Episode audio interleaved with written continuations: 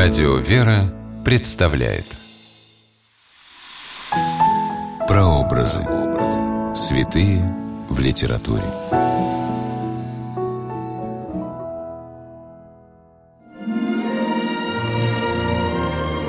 Как уверовал, как возгорелся любовью Христовой, вопрошал в XI веке митрополит Иларион в сочинении слова о законе и благодати – поражаясь превращению князя-язычника Владимира в ревностного христианина.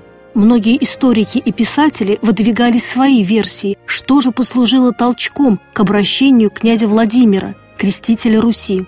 Здравствуйте! С вами писатель Ольга Клюкина с программой «Прообразы. Святые в литературе». Сегодня мы говорим о равноапостольном князе Владимире и романе Михаила Загоскина «Аскольдова могила». Место действия – Киев. Время действия – 10 начало XI века по Рождестве Христовом.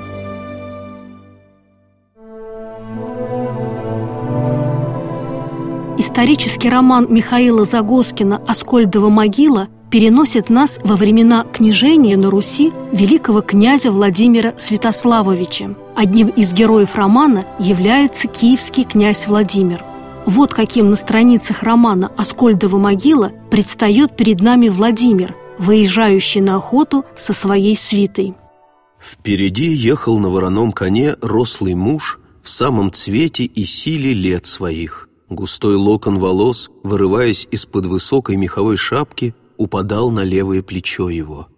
С первого взгляда можно было догадаться, что на этом выразительном лице приветливая улыбка должна была обворожить каждого, и одно движение бровей, от которого высокое чело его покрывалось морщинами, приводит в трепет целые народы. Но что-то не весел в последнее время был великий князь. Какие-то мысли его тревожат.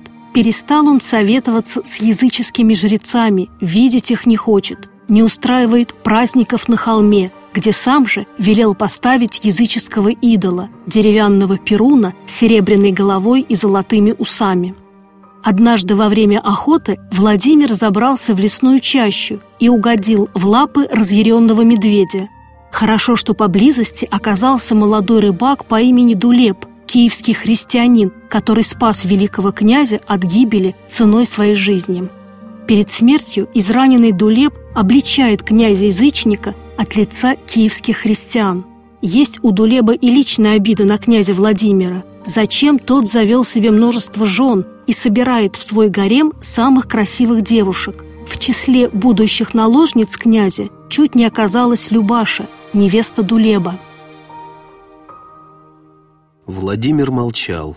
Ему известны были доселе одни укоризны собственной его совести, и в первый раз еще неподкупный голос истины достиг до ушей его. Оскорбленная гордость самодержавного владыки и благородные чувства души, омраченные злодеяниями, но способные ко всему великому, волновали грудь его. Встреча с чистым жертвенным юношей произвела переворот в душе князя Владимира.